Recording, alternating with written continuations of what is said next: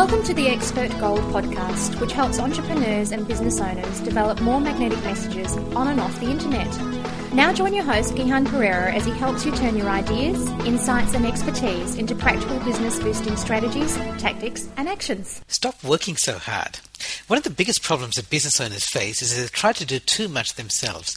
Instead of focusing what they do best in their business, they get caught up in all the itsy bitsy stuff of running a day to day business. Things like administration work, formatting, creating spreadsheets, proofreading, editing, even writing stuff, then some creating some products and services themselves. If and if you've ever fallen into this trap, there is light at the end of the tunnel, and it's called elance.com. So it's like freelance without the first three letters.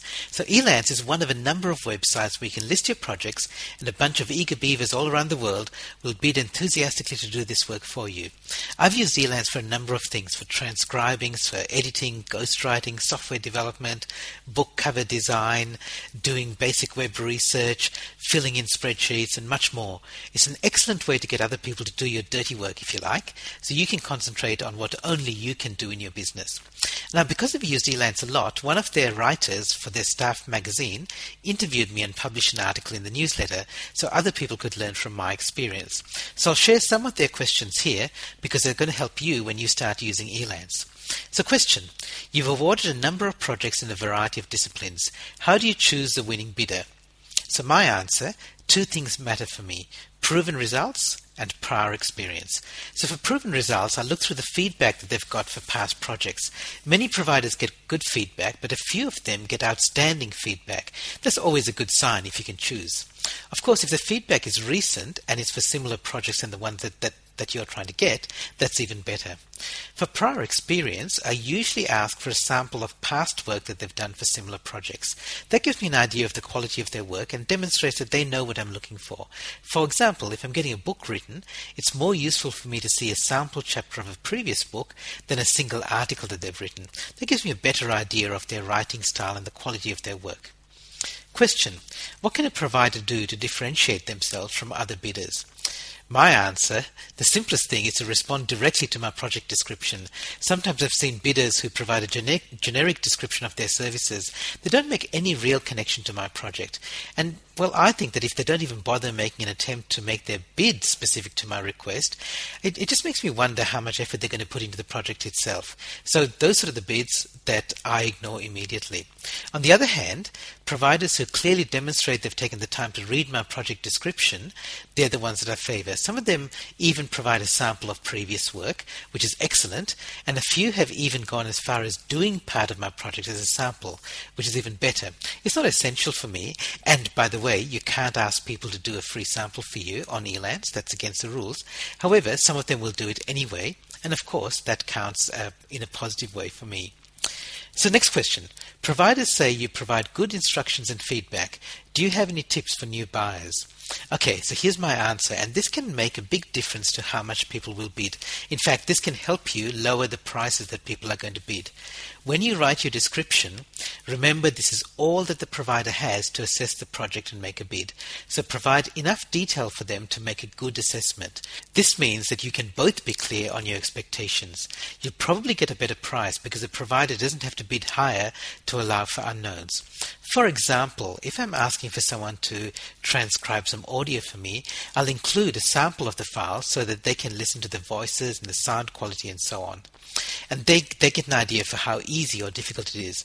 Or if I'm asking for writing or editing, I'll include a sample chapter or a sample of an article. If I'm asking for software development, I'll write a detailed requirement specification. The more specific you can be, the easier it is for the provider to bid on their project, and the less they have to fudge their figures or allow for contingencies. If you make a project very, very vague, then they do have to bid quite high because they don't know how much work they're going to be in for. Question Were there any experiences where confusion about a project or instructions occurred? And if so, how do you resolve the problem? So my answer is generally I request some intermediate milestones for long projects so the provider can send me the work that they've done so far to review. That allows me to check that they're on track, gives me the chance to correct things if they seem to be going wrong. That's much better than waiting for the end of the project and then telling the provider that you're unhappy with their work. Even if they do the work again and they redo it, it, it might mean that you miss a deadline. It means they're probably not going to be happy. And it's so much easier if you get them to send you some intermediate work and, and set some milestones up front so that you can help them stay on track. Question Have you developed any ongoing business relationships through Elance? So, the thing is, my answer is that I like creating ongoing business, relationships in general, not just through Elance. So, yes, I do often go to Elance to find a provider for a project the first time, but with the intention of giving them ongoing work. In fact, I often state this in my project descriptions so that people know that I have more work of this kind coming out. So I hope you got value from these tips, that, which are based on my experience. If you've never used Elance before, I do urge you to consider it. It can really free up your time and your focus.